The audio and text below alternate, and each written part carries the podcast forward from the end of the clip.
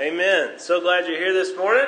Welcome to Hope Church. My name is Ben. I'm one of the pastors here. And uh, yeah, we are thrilled that you're here. We're very excited to be together studying the book of Acts, which I don't know if you've studied the book of Acts before. Uh, pastors have the responsibility of picking what we're going to be going through. Uh, the whole Bible's there. We can talk about any of it. And then we have to pick one of them that we're going to go through. Uh, and you can kind of tell what we want to happen based on what we pick. Over the summer, we started with Psalms. Psalms is all about getting in there and doing a little heart work. And then we started talking about Acts. And you have to wonder, as a person who attends a church, what we're looking for when we start a series on Acts. Well, it probably means we're looking for you to do a little more. if you know anything about the Bible, the book of Acts is where things start really taking off. You have Jesus coming, and you have his ministry that really only takes place over about a three year period and really within a very limited geographic area. And then they light the powder keg with, song, uh, with the book of Acts, and everything just explodes. The gospel going out to the ends of the earth, the people getting uh, a true understanding of what it is to be part of the church, doing the work of the church.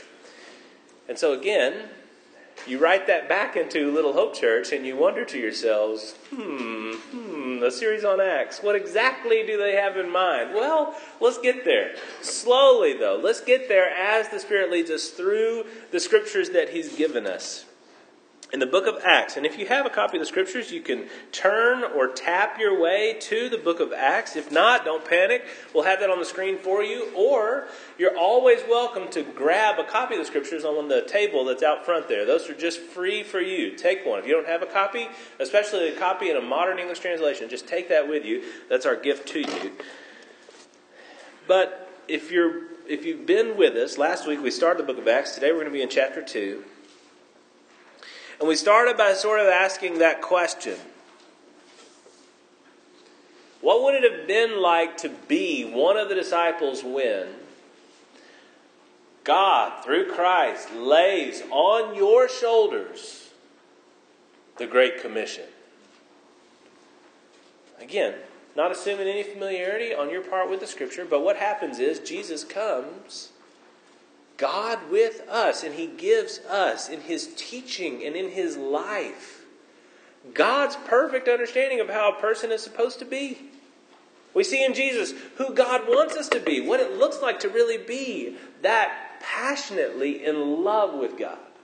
Because that's a big difference. There's a big distinction between Jesus and the Pharisees. It's not just about doing, it's about loving. And that Jesus' heart is knit together with God. And he shows us this picture of who we're supposed to be. And then he accomplishes for us a, a justification, a redemption in his death on the cross, bringing people like you and me who are far from God an opportunity to come back into God's presence. And as Jesus finishes his ministry, dies his death on the cross, then is resurrected, something that we celebrate on Easter, shows the world that his message is true, didn't just preach it, he backed it up.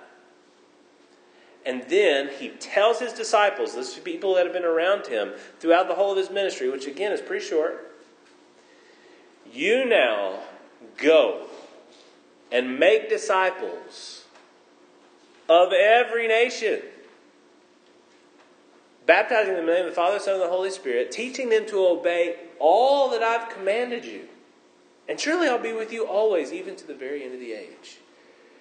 Now, there's comforting stuff at the end of that verse, but at the beginning, it's a heavy load. This is your new job description. We talked about it again yesterday or last Sunday when we were in Acts 1 8. So you'll be my witnesses. Jerusalem, Judea, Samaria, to the ends of the earth. Wow. And then he just leaves. Jesus just ascends into heaven. And here we are, sitting with this incredible task. And then he's just gone. How are we going to do it? How are we going to go about it? How are we going to be empowered to do it?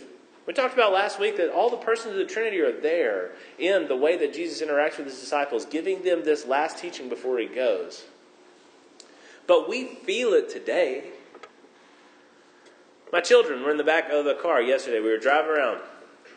and I heard their, you know, you listen to your kids' conversations. My children are uh, six, five, and three, and so their conversations are always, not always, they're not, they're, they're rarely interesting, but they're always, you know, odd. There's going to be something there that, as a parent, you're going to, you know, take in. And they were talking about where is God, and they're trying to encourage each other because they have nightmares sometimes, and that's how we encourage them. It's like you don't need to wake me up, just pray pray because God is going to so much be much better help than I am in your, your nightmares. So we're talking about how God's everywhere, and if, a, if you have a nightmare that a witch is going to come get you, you just need to pray, and God will will help you. And they were talking about that, and the older girls were trying to teach the three year old that God's everywhere. And I don't know how well she was listening or whatever, but you just listen to the way that they talk, and you think to yourself, I hope that they really believe that. I hope that I really believe that because I don't know where he is really. You know, they have their nightmare situations where they're praying and asking God to be with them. But we have situations like that too. I need God here and He's not. This thing that's going on, I need God right now and He's not here. This anxiety is constricting. This fear is exasperating. This loneliness is hollowing. I need God with me now, and He's not. Where is God? And if we're honest, there's a lot of times too where we're kind of glad that it doesn't feel like God's around. You know, we sing about Emmanuel over Christmas, about Jesus coming and being with us, and we think about how cool it would be when the disciples were with Jesus all the time. But you and I probably wouldn't actually want to be around God that much. Because we're honest again, there's things that you want, that you desire, that you know that He hates. When it's time to go and to do that thing again, you don't want God's presence there with you. He feels like this overly active chaperone in your life. I want to watch that. I want to drink that. I want to think that. I want to talk about that. But I know that God doesn't want that. So I, will just pretend He's not here. Where is God? Is He with us? Is He not? Do we want Him to be? Do we not? fickle creatures that we are. And yet, in the scriptures, there's a very clear sort of transition that takes place. In the Old Testament, we have God's literal presence with the people of God in the tabernacle. And this tent that they were able to move around with them until, under David and then Solomon, really with Solomon, they build the temple. And if you want to know where God is, you go to the temple and you see the temple in all of its grandeur, overlaid in gold, knowing that that is a priest, and the high priest goes into the presence of God once a year on Yom Kippur, into the Holy of Holies. That's where God is. He's everywhere, and He has manifested His presence in this place. In the time of the disciples, you knew this is where God is. Where is God? He's actually around the hill. He's praying. Where is he? He's here. He's right here. And you would grab a guy and you would poke him, and it was a guy. It was there was God. But where is he now? Where's the temple? We don't have temples now. Where is the temple? Where is Jesus? He ascended to heaven. Where is God now? Well, Acts chapter 2. Let's start in verse 1. When the day of Pentecost arrived, they were all together in one place. And suddenly there came from heaven a sound like a mighty rushing wind and it filled the entire house where they were sitting. It's talking about the disciples. They're all together. They're, they're kind of huddled up. Jesus told them to wait it out. He said, After I leave, you're going to wait, and the Holy Spirit's going to come upon you, and then you'll be my witnesses. Acts 1 8. In the second half of the first, of the first chapter of the book of Acts, they do a little housekeeping. They replace Judas, and then they're all together in this one place, and all of a sudden, the day of Pentecost arrives. You get a sound like a mighty rushing wind, fills the entire house where they're sitting. Verse 3 And divided tongues as of fire appeared to them and rested on each one of them. And when they uh, and they were all filled with the Holy Spirit and began to speak in other tongues as the Spirit gave them utterance. What does that mean? Verse 5. Now there were dwelling in Jerusalem Jews, devout men from every nation under heaven. He had this big festival, so the Jews that are dispersed all over the, the kind of ancient world are coming back into Jerusalem for this festival. And at this sound, the multitude came together. They hear this thing that's going on, and these people that are speaking as the Holy Spirit gives them utterance in this language, languages and the people, the audience that are kind of gathering around them from all over the empire, they're bewildered because each one was hearing them speak in his own language. Verse 7. They were amazed and astonished, saying, Are all these who are speaking, are not all these who are speaking Galileans? Are they not Galileans? They're all from the same place. And how is it that we hear each of us in his own native language Parthians and Medes and Elamites, residents of Mesopotamia, Judea and Cappadocia, Pontus and Asia, Phrygia and Pamphylia, Egypt, and parts of Libya belong to the Cyrene, and visitors from Rome? Both Jews and proselytes, Cretans and Arabians, we hear them telling in our own tongues the mighty works of God.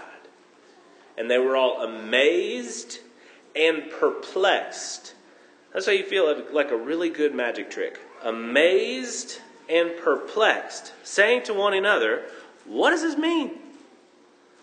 Verse 13, you got to remember this one. Hilarious. But others mocking said, They're filled with new wine. Some people a little more jaded than others. Okay, so there's a moment, this thing happens, this presence comes upon them, and then they react. It immediately motivates this action amazing, perplexing action where they are able to speak, and at the same time, people from all these different places are able to understand them in their own heart language. Very interesting. What does this mean? Well, this is the introduction of the age of the Spirit. Trinity, God, three in one. He is one in person. Uh, I'm sorry, one in substance, three in person. We've got the Father, Son, and the Holy Spirit. This is the time when the Holy Spirit's presence is among us. Now, I don't want to create too hard a barrier there. There's a lot that goes into it, and more than we have scope for. My introduction went way too long. but we can talk about it, you and me, if you want to. We'll talk about it more and more. But this is when the Holy Spirit is coming onto the scene. Who is the Holy Spirit? Who is He? Very illuminating verse in John chapter 14, verses 16 and 17. Is Jesus in the upper room? He's taking some time with his disciples before he goes to the cross, and he says, I will ask the Father, and he will give you another helper. Another, like me, helper. Now, if you look at different translations from the Greek, that word, parakaleo, comes into the English in a lot of different ways because we don't have a great word for it. It actually is talking about a lot of different things. And so we try to use the words that we can, and the ESV says helper. Other words say advocate, comforter, different things. We'll talk about what that means. So it's giving a description of this one who is like Christ, another helper to be with you forever. Interesting. Verse 17, even the Spirit of truth whom the world cannot receive because it neither sees him nor knows him. But you know him, for he dwells with you and will be in you. Oh, this is so interesting. It does such a good job here of exper- uh, helping us to experience what it means to have the Holy Spirit and who the Holy Spirit is. It says he's given by the Father after the time of the Son, which we talked about, and he's a helper like Jesus. We'll dig into that more in just a second. Lastly, though, look at what it says about Him. Spirit of truth, then it says Him. How do you conceptualize God the Father? When I imagine God the Father, I imagine the pictures that you get in Ezekiel. He's sitting on this giant rolling throne, and his, his hair is white as wool, and his eyes are like lightning, and it's just overwhelming. And then how do you picture Jesus? Hopefully you've thought a lot, a lot about him. Maybe you thought more about him, and you started with, you know, Jesus, the pictures of Jesus that you see where he's just sort of whitewashed and beautiful. Then you thought about it. No, no, no, he was a builder. He's a poor Jewish guy walking around, camping out day in and day out. You meet the people that camp out all the time, right? What do they look like? Yeah. Jesus, right? then, how do you imagine the Holy Spirit? Huh? You got anything? yeah, I don't know. It's hard, right? What do you think of? Well, the scripture calls him Him. It's possible in that sort of blank space for where the Holy Spirit goes that you just import the Force from Star Wars. What is it? I don't know, but people who are good at it can like use it and then cool stuff happens. No, no. He's not an impersonal force. He is a He. He is personal. Oh, and that changes everything because the Holy Spirit is not, like I'm saying, some kind of force that you're going to use. It's not some sort of all soul that we dissolve into and lose individuality in. He is a person, meaning I can love Him. Think about love. We can love a lot of things and people. But that word love gets bigger and bigger and more and more defined and beautiful and important and deep when the thing becomes more of a person and a person that you know better. We talk about cars and loving our pets. We talk about loving people. And when we really love our cars, it's because they become like people. They're imperfect. They have that one little hitch when you open the trailer. They, they have the one little thing they always do, and you have to tell people when they borrow your car, oh, okay, but. And you give them the long list of weird things about your car because it's your car and you know it and you love it. Your animals. Rarely do people just call their dogs dog or their cats cat. We give them these very interesting, weird names because they take on individuality, in a way, personhood. We talked about getting a dog, and we talked about we're going to name the dog, and it's so fun to imagine what we're going to like scream in anger. Pickles! Why would you poop in my shoes? Pickles! You know? Because you give them silly names, but you still treat them like an individual. I was talking to my mother today. Uh, she had a, a coworker once upon a time who had a pug named Fannie Mae Wong. and she would always talk about Fannie Mae Wong and all this stuff that was going on. And rarely did you know it was a dog because of the way that she talked about it. Because when you love something, you invite it into this individuality. That's what we're built. That's how we're built to love. And the Holy Spirit is not described as a force, an energy, a temperature, but a person. A person who is totally divine. Jesus says another helper, and the word that he uses there is the same.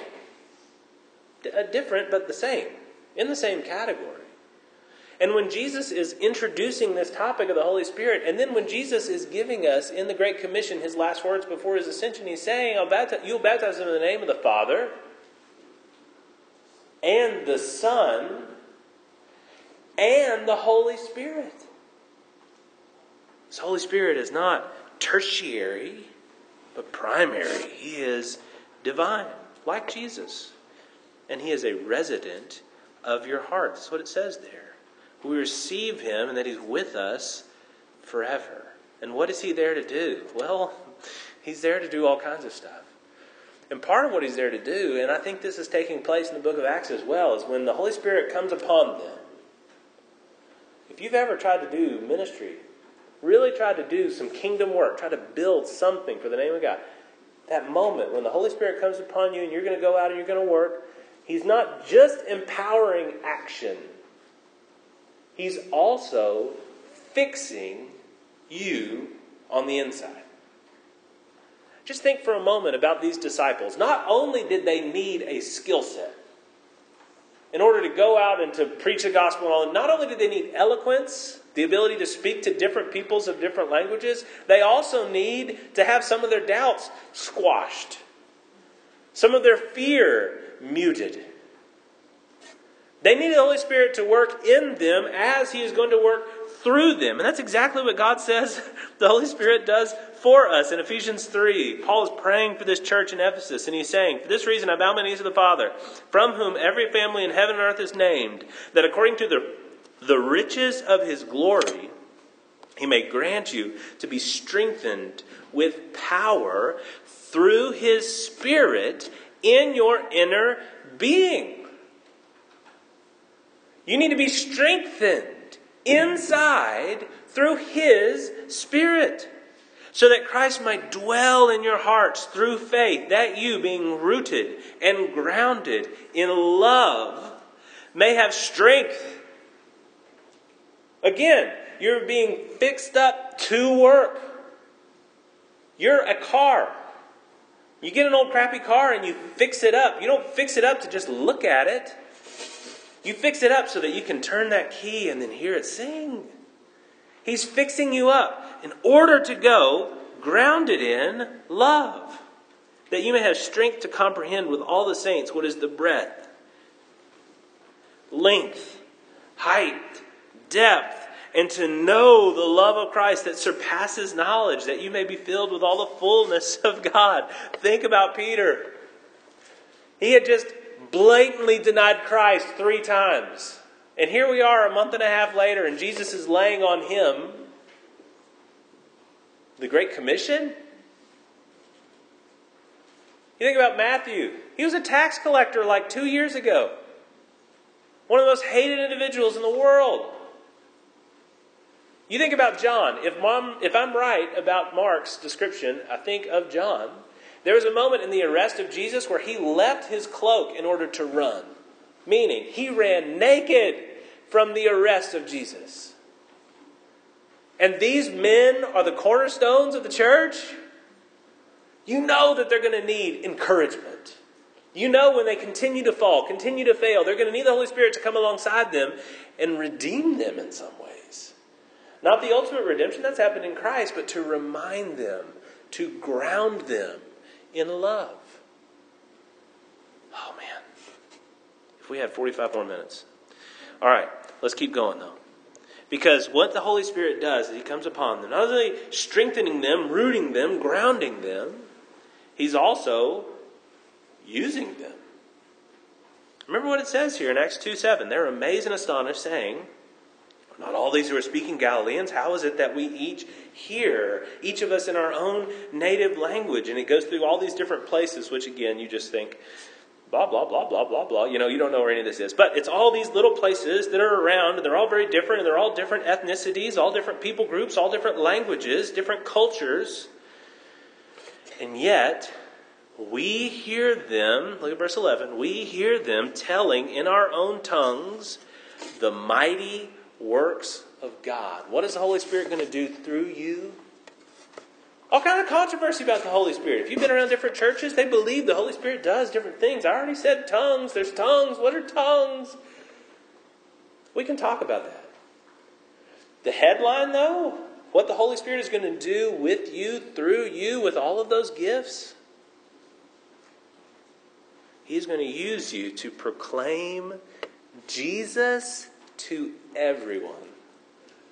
That's that easy. He's going to use you and me to proclaim Jesus to everyone. Man, you're saying to yourself, how? How? Maybe it is. The Holy Spirit's just going to use us to have this nice place, and other people will see it, and then they'll ask us lots of questions. They'll pry the gospel out of us. Maybe. Probably not. The Holy Spirit is going to empower you to boldly, consistently, lovingly, gently proclaim Jesus to everyone. Not just to fun people who are like you that you kind of want to have over on Friday but to the horrible people who are not like you, who you never want to have over. I mean, think about that. What is the point in having all these different nationalities come together? All of these different people with all their different beefs. It's because God wants us to remember that He is all about crossing over these boundaries. He had to come over a big boundary to get to you, and He's going to push you over lots of little boundaries to get to others we're really going to need to have ourselves strengthened in love, rooted, grounded in love. Understanding the breadth and the length and the height and the depth of God's love towards us. So we can have that same, maybe a smaller version, but growing, same kind of love for others. That's what Peter did. I mean, we're going to talk more about his sermon, but what he says at the end of his sermon, and this is bold. You go down to verse 37 in Acts chapter 2. He says, Now when they heard this, they were cut to the heart and said to Peter and the rest of the apostles, Brothers, what shall we do? And Peter said to them, Repent. Hard word. Not easy to say. You say it to your children because they're clearly wrong. Oh, we're going to discipline, and this is what we're going to do. Now, change. Don't do that anymore. But that's the only relationship where you can clearly and easily say, repent. There are a few working relationships between superior and inferior where you're able to just say, wrong, change. And we are called to say to everybody at the most basic level, repent and be baptized, every one of you, in the name of Jesus Christ for the forgiveness of your sins, and you will receive the gift of the Holy Spirit. Now, let's just be real. All of this stuff is going to be difficult. All of this stuff is going to be hard. The life that we're going to see from Peter and Paul from this point forward is not a life of ease. It just gets harder and harder and harder. This is this tongue of fire. We're being baptized. Holy Spirit, Jesus talks, uh, John the Baptist talks about how I baptize with water, but here comes one who will baptize you. Fire. Trials are coming. But do you know the comfort of these verses? He will be with you forever. If you repent, you will have the gift of the Holy Spirit. Think about Psalm 23. We preached on a couple weeks back. We talked about how all of this beautiful stuff about the Lord being your shepherd and how you're being so cared for is taking place in the valley of the shadow of death. Why do you not fear? Because He's with you. Then it says, You prepare a table before me in the presence of my enemies. My cup runneth over.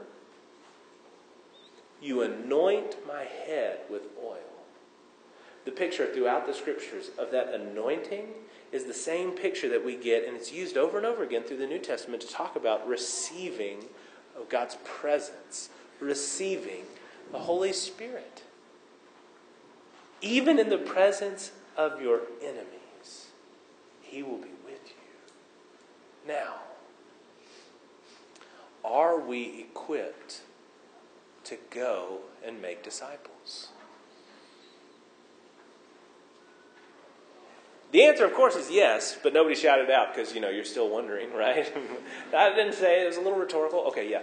But, but when you really start to think about it, are we equipped to go and make disciples of all nations?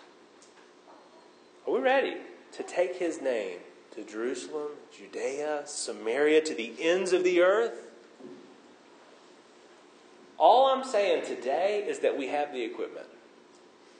He's with us. It doesn't seem like He's with us, but He's with us. Are we ready?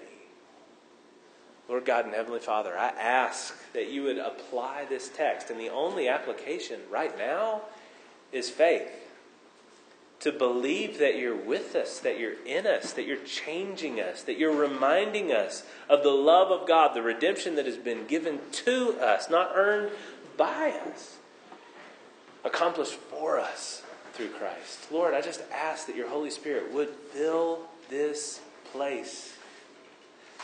Let us know your presence, that you're with us forever, the electrifying presence of the Holy Spirit. As the Holy Spirit comes upon the apostles, Lord, they don't just stay still. You come upon them in power, and they begin to speak, to boldly proclaim the redemption in Christ. I just ask, Lord, that we would be ready to believe that if we are in Christ, we are in the Spirit, and that you being with us will empower us for that work, for the good of all the people that are going to hear and believe, but also for our good and for your glory. Pray these things in your Son's holy name. Amen.